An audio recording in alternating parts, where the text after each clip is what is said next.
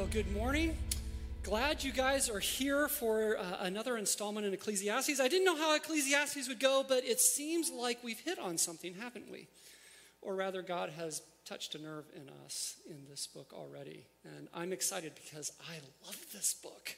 I feel like God has spoken to me as I studied it, and um, I'm excited to share with you. I'm Steve, senior pastor here. Now, uh, back in 1985, back to the dark ages, um, one of the biggest blunders happened in business history when uh, Coke decided to replace uh, their Coca Cola with a new version that they dubbed New Coke. Um, they did it because every blind taste test suggests that people like a sweeter cola. And even their numerous taste tests that they did internally confirmed that people loved new Coke over this older formula. And so they were shocked when people did not. Um, they were shocked at the level of fervor and rebellion that resulted from them pulling Coke from the shelves and putting new Coke there instead. And initially, they received only 5,000 angry calls per day which eventually ballooned to 8,000 in the coming months. I mean, protests were, were uh, launched and coordinated against Coke, telling them what to do. And so, in the midst of the fervor, the story goes that they brought in a strategic planning consultant named Mike Kami. Now, Mike is brilliant. And he is demanding and he is intuitive. In fact, he was the chief strategic uh, planner for two smaller companies that made good. Maybe you've heard of them IBM and Xerox. And the companies relayed to him that their core mission, their driving force was simply great taste. And that's what led them to the fateful decision of pulling Coke and putting new Coke on its shelves. And Mike, being the guy that he is, the sharp tack that he is, said, You must have put the wrong word in the box, guys. And so the executives, they went back to the drawing board, and after several hours, they came back and put something else in their box American tradition. They had realized that people do not just taste with their mouths, but with their hearts as well. And pulling the original Coca Cola from the shelves was akin to tampering with an American institution like motherhood or apple pie. And so, finding the right word in the box, that thing that they could center their company on, that enabled them to quickly recover from that blunder and regain momentum by, yes, reintroducing Coke Classic. But it turns out that companies are not the only ones who have to answer the question of what goes in the box. Each and every one of us has to answer that as well. We all have to decide what we're going to center our life on, what's going to be the driving force of our life. And if we don't consciously decide to put something in our box, our box, it acts like a vacuum and, and sucks something into it because we all have an internal box. We all have to center our lives on something. It's part of what it is to be human. And if you were here last week, it's just one of the many ways that we try to deal with life being fleeting and being elusive. So, what goes in our box. That question is what drives the preacher of Ecclesiastes. It, to give a bunch of different options a whirl in the next section of Ecclesiastes, he, he dons the persona of Solomon for us in the ultimate quest of life by trying out a whole different set of options for what could go in the box. And then he reflects on it. And he tells us what gain comes from it. In that way, we can learn from his experiences instead of having to learn the hard way. And if we've actually tried out what the preacher talks about, we can even reflect alongside of him what true profit came with those different things in the box. After all, as Solomon, he can go further down this road of those experiences than any of us possibly could. And so, what I'd like you to do, I'd like you to take out your Bible and find this quest for life and the profit of different things in the box. I want you to find your way to Ecclesiastes uh, chapter 1, verse 12. And we're going to work our way all the way through to chapter 2, verse 26. That's right, this is a rather large chunk. But remember what I said last week, you know, in Ecclesiastes, sometimes we have to see the bigger forest of wisdom so that we don't get lost in these depressing patches that are there in there. But we're going to start off in Ecclesiastes chapter 1, verse 12, page 553 in those blue Bibles, underneath the chairs in front of you. So I want you to focus here. I want you to concentrate. I want you to listen to the preacher's ultimate quest for life and different options that he puts in this box and what actually happens. And Derek North is going to read for us. And then afterwards, we're going to work our way and pick our way through this section. So, Derek.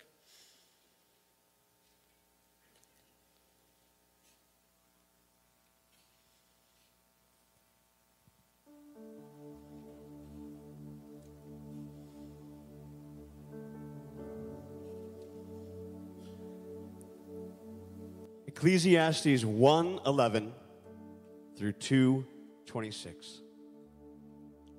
I, the preacher, have been king over Israel in Jerusalem. And I applied my heart to seek and to search out by wisdom all that is done under heaven. It is an unhappy business that God has given to the children of man to be busy with. I have seen everything that is done under the sun, and behold, all is vanity and a striving after the wind. What is crooked cannot be made straight, what is lacking cannot be counted. I said in my heart, I have acquired great wisdom, surpassing all who were over Jerusalem before me. And my heart has had a great experience with wisdom and knowledge. And I applied my heart to know wisdom, and to know madness, and to know folly. And I perceived that this also is but striving after the wind. For in much wisdom is much vexation. And he who increases knowledge increases sorrow. I said in my heart, Come now, I will test you with pleasure. Enjoy yourself. But behold, this also was vanity. I said, Of laughter, it is mad, and of pleasure, what use is it?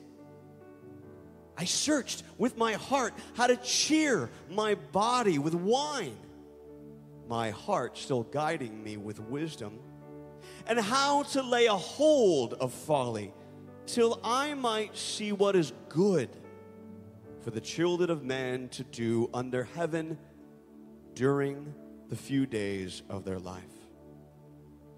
I made great works I built houses. I planted vineyards for myself.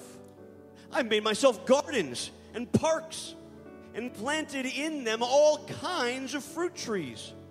I made myself pools from which to water the forests of growing trees.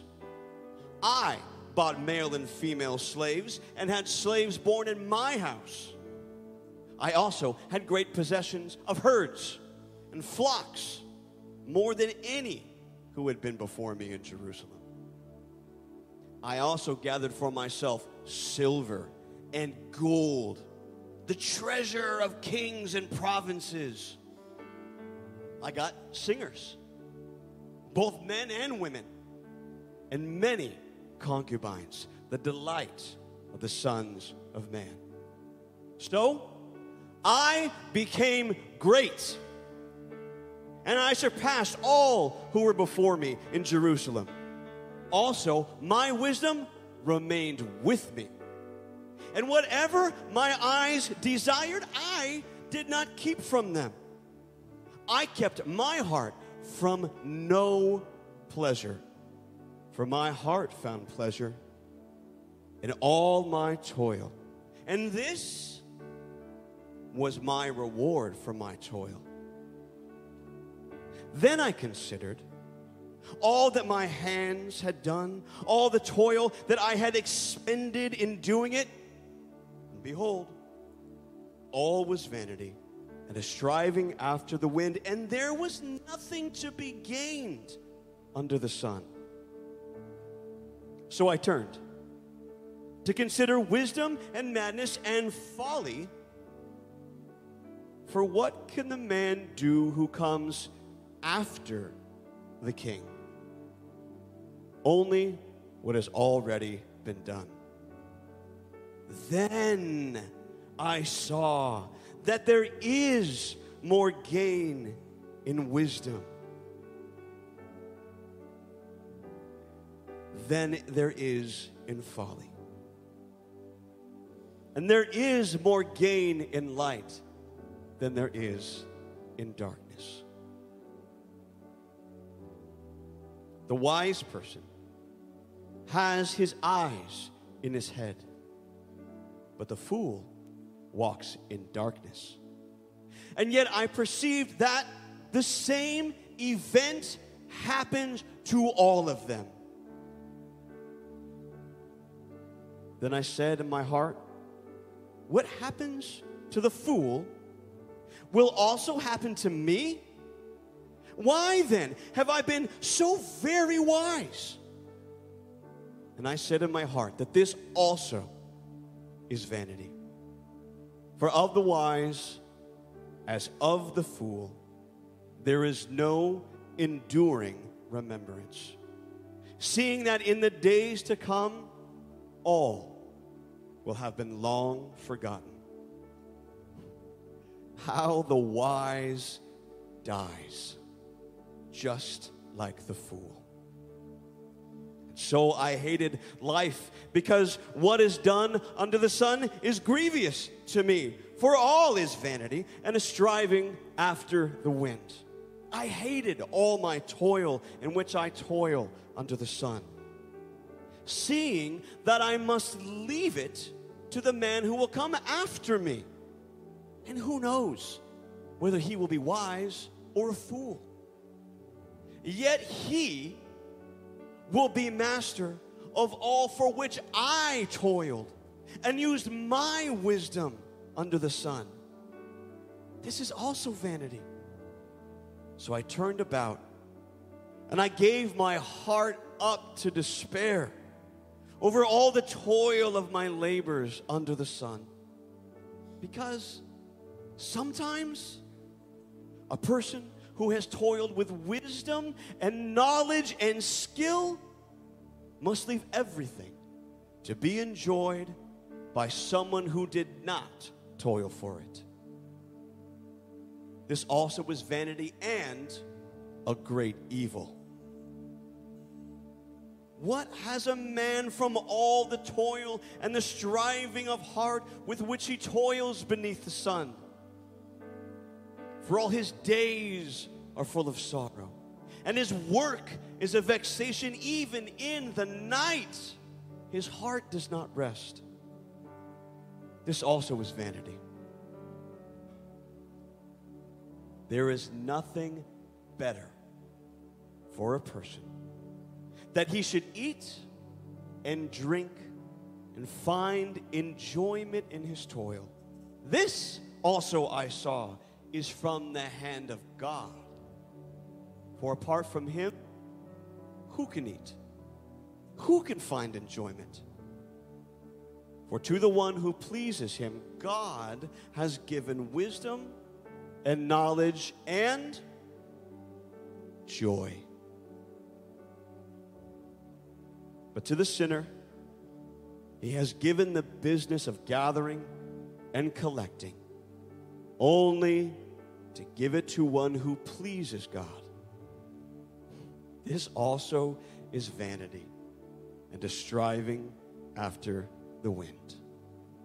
This is the word of the Lord.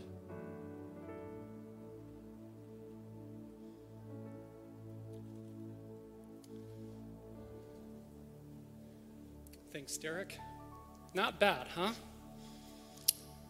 But that's the preacher's quest for life. Now, let's pick our way through this section and, and, and get a hold of what he is talking about. Initially, in the quest, uh, the preacher puts uh, wisdom into the box. He does that here, and he picks it up again in chapter 2, verses 12 to 17. And of course, this is the one of Solomon's most famed characteristics. And so it isn't surprising that the preacher would begin with Solomon's persona that, and then even return to this part in chapter 2. Wisdom wasn't something that Solomon simply tinkered with. It was not a half hearted fashion. He threw himself into wisdom. And it says here, in chapter in verse 13 it says and i applied my heart to seek and to search out by wisdom all that is done under heaven. I mean from the hard sciences to the soft sciences from arts to philosophy and theology from math to ethics he studied it all and he eclipsed the brainiacs of his world as we discover in 1 Kings. Listen to this. It says, Solomon's wisdom surpassed the wisdom of all the people of the East and all the wisdom of Egypt. For he was wiser than all other men, wiser than Ethan the Ezrahite, and Heman, and Calcol, and Darda, the sons of Mahol. And his fame was in all the surrounding nations. Do you know who those ancient scholars are? I don't, I don't either. But, but they were like the Aristotle, Marie Curie, Sigmund Freud, Nelson, uh, Neil deGrasse Tyson of his day. And he was acing grad school while they were playing with arithmetic. This is rarefied air for an academic here. And he went further down this road of learning and wisdom than any of us could possibly go. Wish you had another degree? Solomon had it. Uh, wish you uh, had another area to study? He already covered it. You know, what do you wish that you could get another research project, another postdoc placement? Solomon already had it. And his verdict of education in the box? Admittedly, it's profitable. I mean, when the preacher picks up this idea in chapter 2, he acknowledges that there is benefit and wisdom with education. He says, um, he says this. He says, excuse me, in, in chapter 2, verse 13, he says, I saw that there is more gain in wisdom than in folly, and there's more gain in light than in darkness. I think it's right there. There we go. Right? Education and wisdom is better than no education or folly. Just as light is better than darkness. In light, we clearly see and navigate without any real trouble, while in darkness, we can't see and we stub our toe.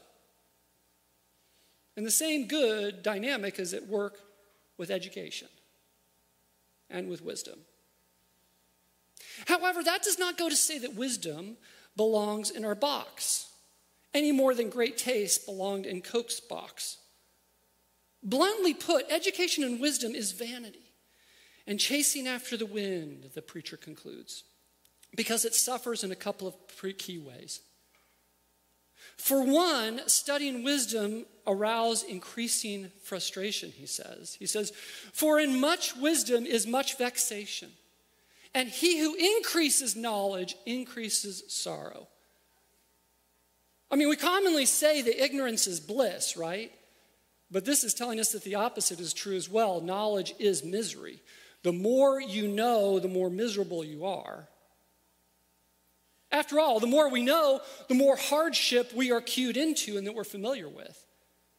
And with the more we know, the greater the burden is to have responsibility for.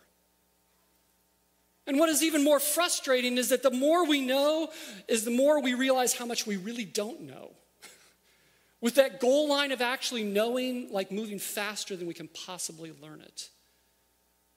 It's what I experienced when, you know, I studied applied math and got a master's degree in it. It's what, it's what I discovered as I was studying theology and got a master's degree in that as well. But isn't that also what you find in education?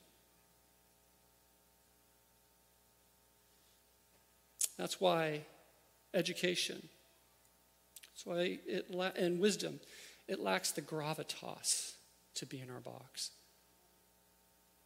But for another, wisdom suffers from not helping us to elude death and create a legacy. Verse 16, it says, For of the wise as of the fool there is no enduring remembrance, seeing that in the days to come all will have been long forgotten. How the wise dies, just like the fool. The wise and the fool die, as do the educated and the uneducated, the smart and the stupid, the ones with lots of degrees on their wall and one with none both fade into obscurity like your great grandparents have in your memory. You see, education and wisdom is great. It's great because it's better than darkness. However, it suffers for increasing sorrow and being unable to do anything about our mortality and death. And so it doesn't go in our box as something to center our life on. You know, that thinking of, you know, if I just got that degree, then I'd be happy. Or that sense of believing that life will actually start once we get that new research project or have more papers published. Or once we learn or understand that one thing that seems to be a tough nut to crack. All of that is delusional, to be perfectly blunt. Because that's operating with wisdom inside our box. That's the preacher's experience and conclusion, which is something that, you know, if we're honest with, it's kind of what we feel as well. That's why he moves on to another option. Uh, pleasure is what he puts in the box. This is how he puts it in chapter 2, verse 1. He says, I said in my heart, Come now, I will test you with pleasure. Enjoy yourself.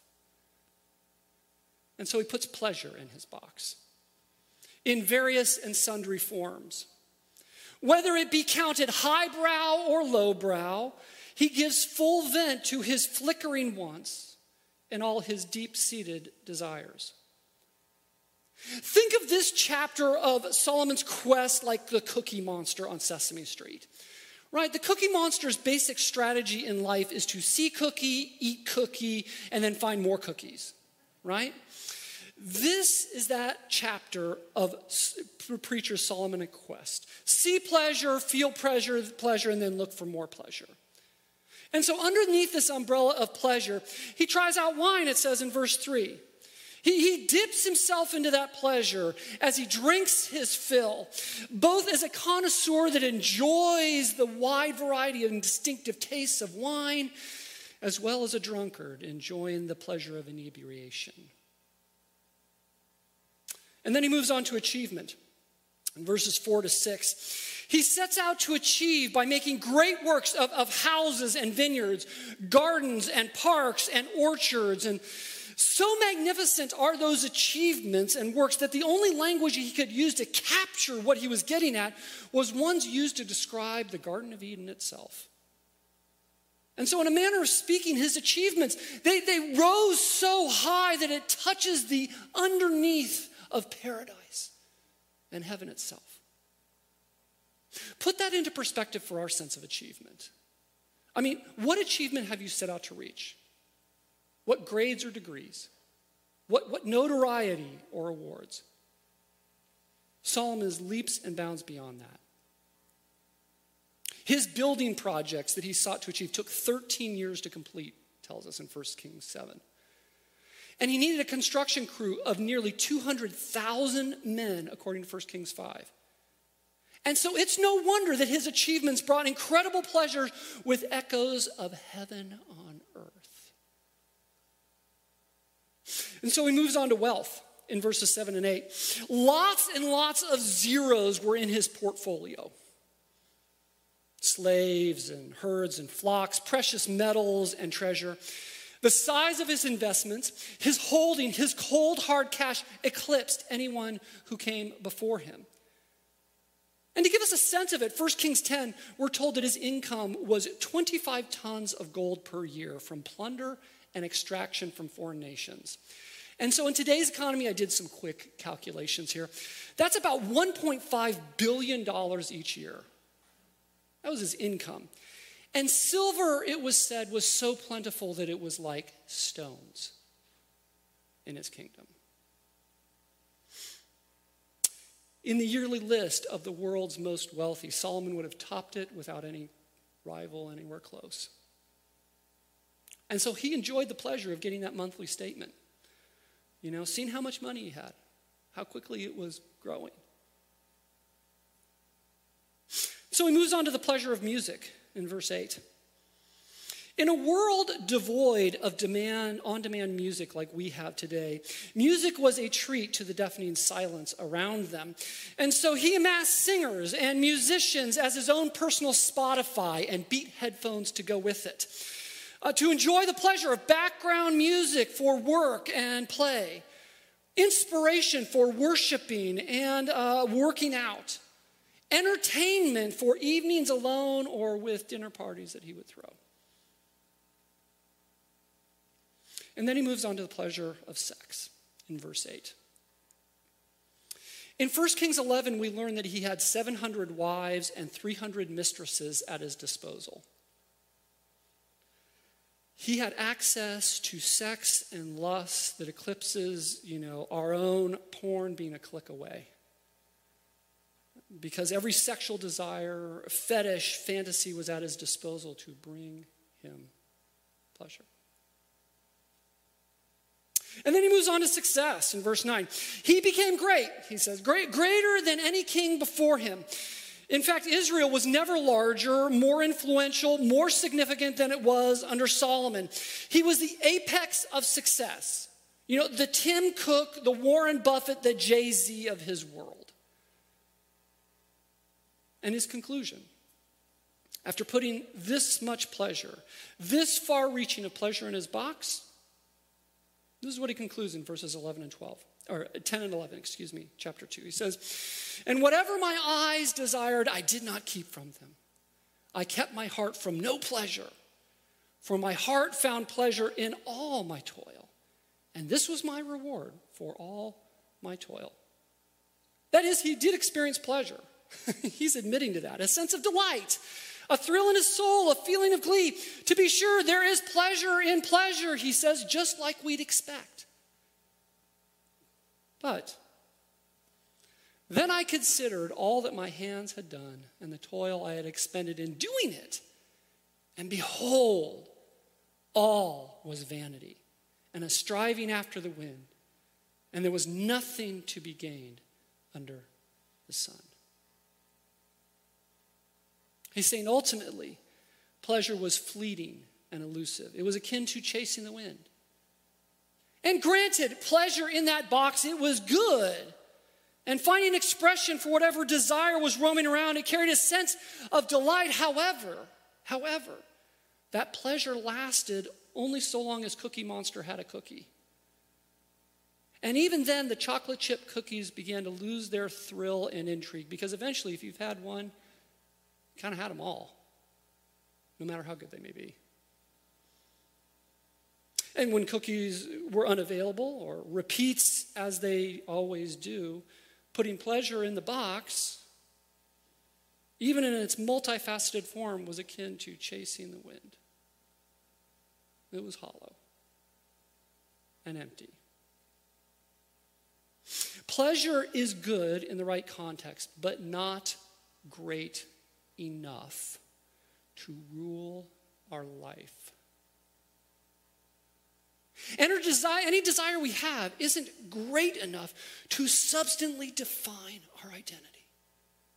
Give our life shape. Provide lasting joy. Not any of the options the preacher tried out, not any of the desire for pleasure that we might have. And so, looking inside for who we are, with the shape of our desires, and then expressing those desires and, and looking to have them filled in this world is the surest route to chasing after the wind, never being satisfied, wondering what's wrong with our life, and even hating ourselves for not being able to make life work. Nothing is wrong with life. It's just that pleasure doesn't go in the box. It's good, but it's not great enough. And that's why the preacher moves on to another option for his box uh, work.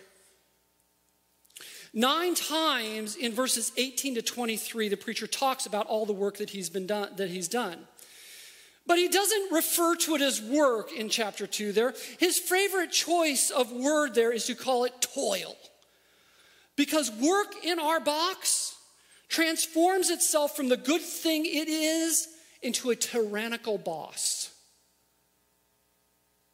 Here's how the preacher put it in verses 22 and 23. He says this He says, What has a man from all the toil and striving of heart with which he toils beneath the sun? For all his days are full of sorrow, and his work is a vexation. Even in the night, his heart does not rest. Put work in the box, and it'll demand you work your fingers to the bone. Nothing will ever be good enough. Nothing will ever be enough. Days off are an unimaginable luxury, as is a vacation without a phone. Retirement is a death sentence. And that's just the good stuff right? The worst part, verses 18 and 19, he says, I hated all my toil in which I toil under the sun, seeing that I must leave it to the man who will come after me.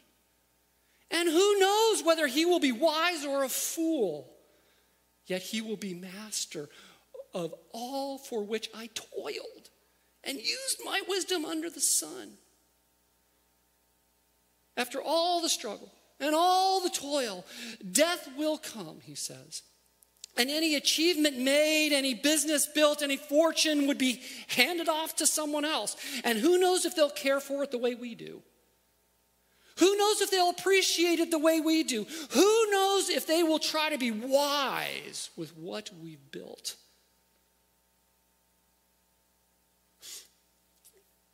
If you ever visit Stockholm, uh, you might want to spend the night on Lake Mälaren on this yacht. Uh, currently, this yacht is a cozy bed and breakfast there. Has 61 rooms, uh, one suite for the owner, one restaurant, and one bar. Uh, the yacht is actually docked in a place that is a short walk to the heart of Stockholm, practically in the shadow of City Hall, where the Nobel Prize is awarded each year. Uh, had you been in Hong Kong on May 27th, 2014, you could have bid at Sotheby's auction for a magnificent pair of Imperial Rose peach dishes. They date from the Yongzheng period and come with those very distinctive markers there. Can you see them? Of the period. Stunning. And to think, it only would cost you $5.9 million. Vigée Lebrun's 1787 painting of her daughter Julia, Julie holding a mirror. It's an excellent example in the art world of maternal love and artistic excellence. And right now, that painting hangs in the Metropolitan Museum of Art in New York. And no, it is not available to be lent out to you for your living room. And for all you rail fans out there, you might consider staying in Manon's business card number three. I believe it's still active, and it sounds like a wonder to ride in. It features a master bedroom, a roomette, a fold down Murphy bed, one convertible sofa, a marble tub, a dining room, meal service, an observation lounge, an open rear platform, and many of the modern technology features, and all within an interior of rare golden heart oak, they say. Now, you might ask what these things have in common, and Tommy Nelson would tell you that Barbara Hutton owned all of those. And she's the heiress and daughter of the tycoon F.W. Woolworth, who worked his fingers to the bone to open 1,000 five and dime stores in the day, amass a fortune of today's equivalent of about a billion dollars. And a part of his fortune went to Barbara Hutton, who bought all of this stuff and much more. Mm, she also gave herself to alcohol and drugs, which led her down to whittling that fortune down to a mere $3,000 by the time she died.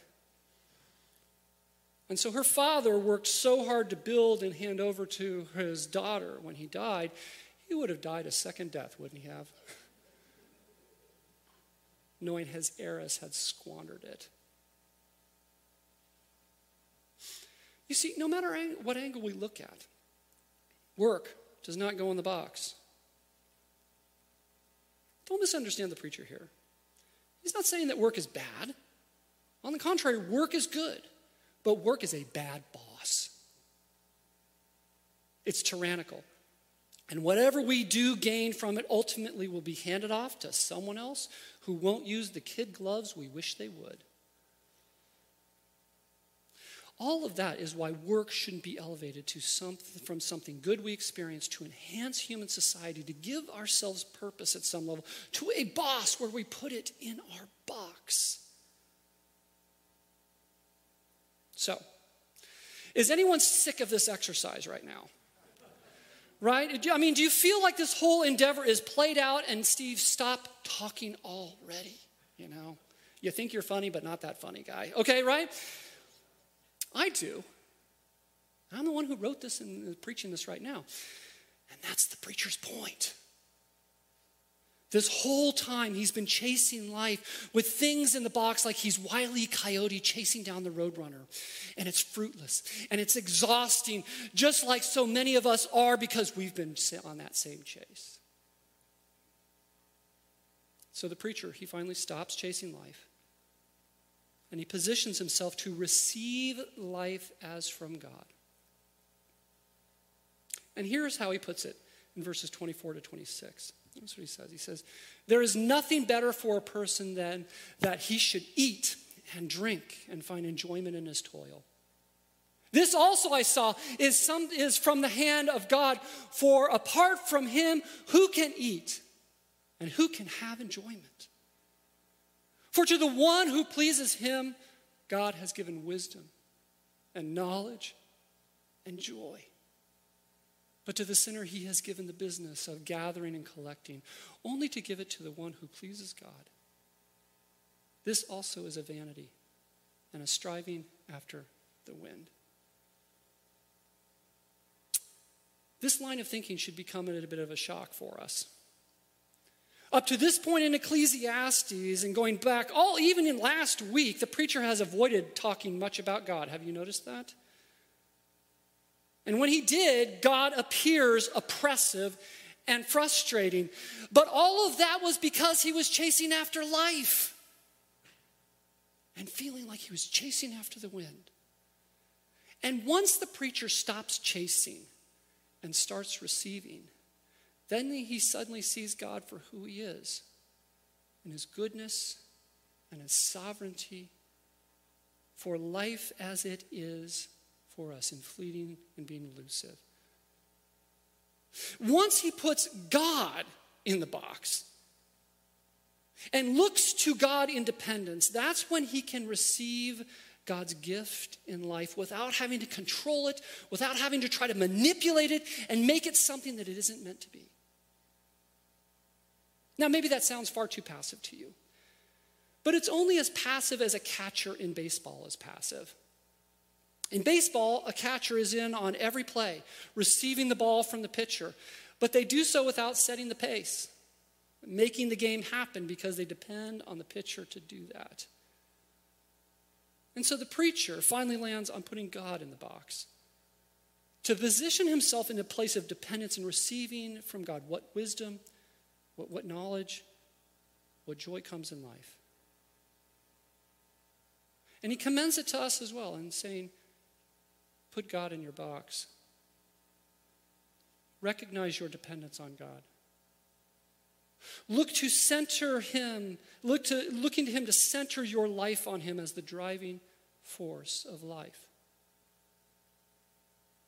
And that means looking to God in dependence for forgiveness of our sin and relational wholeness with God by receiving Jesus and what he did in living the life we should have lived and dying the death we should have died on the cross.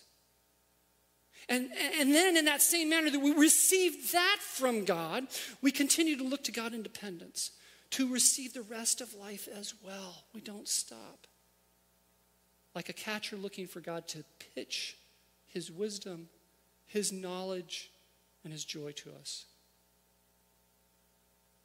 And for sure, we have to stick around for more from the preacher in Ecclesiastes for how exactly we go about this in life. But for now, it's worth kind of hitting the pause button here and asking ourselves whether God is in our box or not and being honest about it.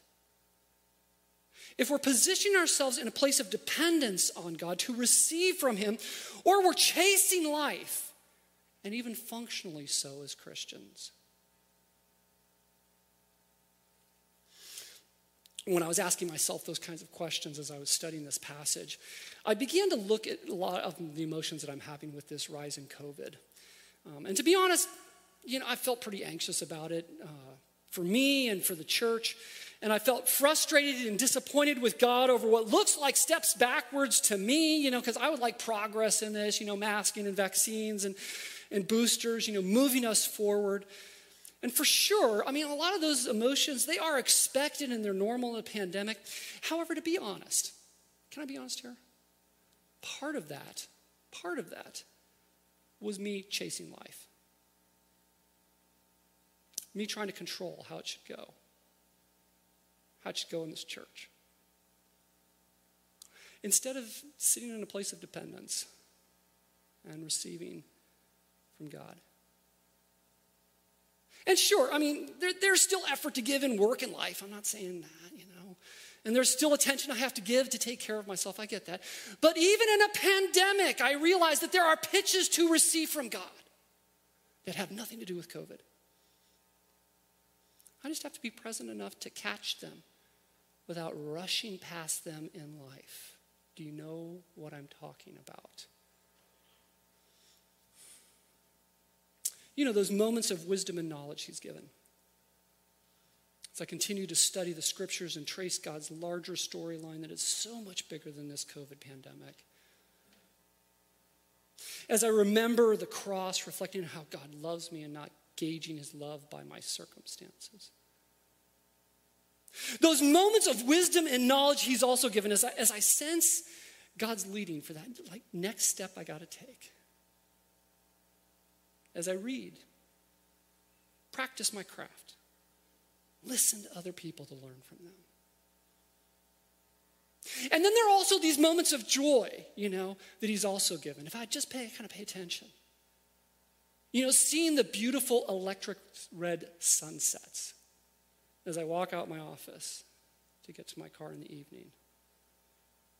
The real pleasure that I derive in feeding my fish in the morning who go berserk when I put food in there. Like they, they're like piranhas, right? Uh, eating really good food with my wife and my son and talking about our days. The real encouragement that I get from my wife and my staff and my friends when I have emotionally brooding times that I try to hide. Now, all that goes to say, I don't ignore the bad things. It just means that I've had to do some internal slowing to be present to catch what God is throwing my way. Some internal thanking of God to help me recognize those pitches as well. But what about you? Enough about me. Are your emotions a reflection of what is a normal response going on, or might there be something more underneath? A chasing of life, a seeking to control and even manipulate life. Maybe this sense of dependence is something that we've got to come back to with God. Maybe we need to stop obsessing over the bad news and making sure that it all turns out good and look to simply for God's pitches of wisdom and knowledge and joy that He throws our way. Maybe this is partly why it's so important for us to be together, to worship together, to remind us that God is still in the business of pitching. He's still pitching, He's on the mound, He's still throwing. And maybe be one another's pitches to each other. Whether that's in person, you know, online, or good old fashioned calling on the phone. You see, every one of us has to decide what goes in the box. Theoretically, yes, but also functionally how we actually do life. And to choose anything else than God in our box is to chase after life.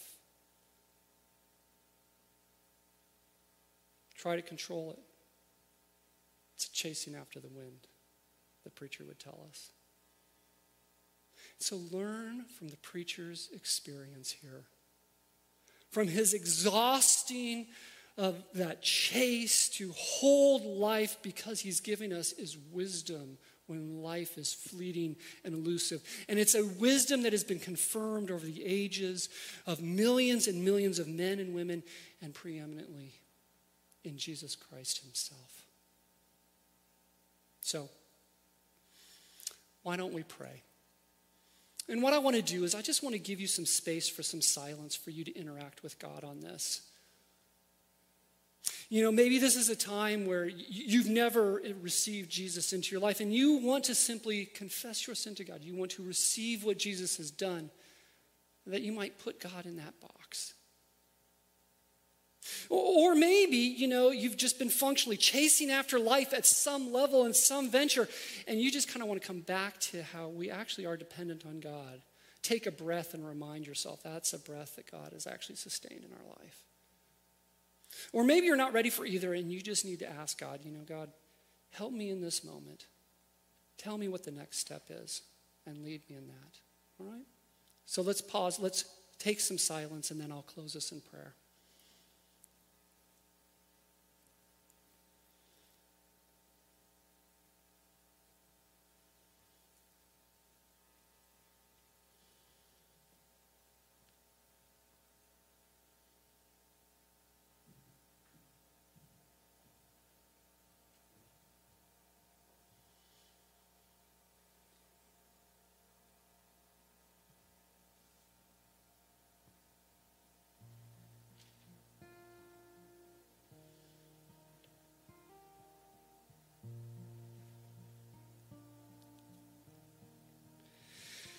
God our Father, life is exhausting, and you know how tired we actually are, especially now.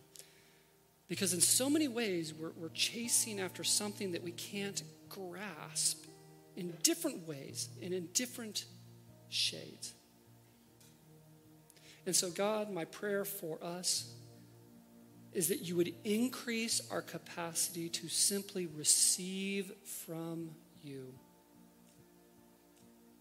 just as we receive forgiveness, just as we receive life. God, help us to be present, that we might catch those pitches you are making to us each and every day in your grace. That we might know the wisdom and the knowledge and the joy that comes from you by the power of your Spirit and the work of Jesus Christ in our behalf. And we pray this all in his name. Amen.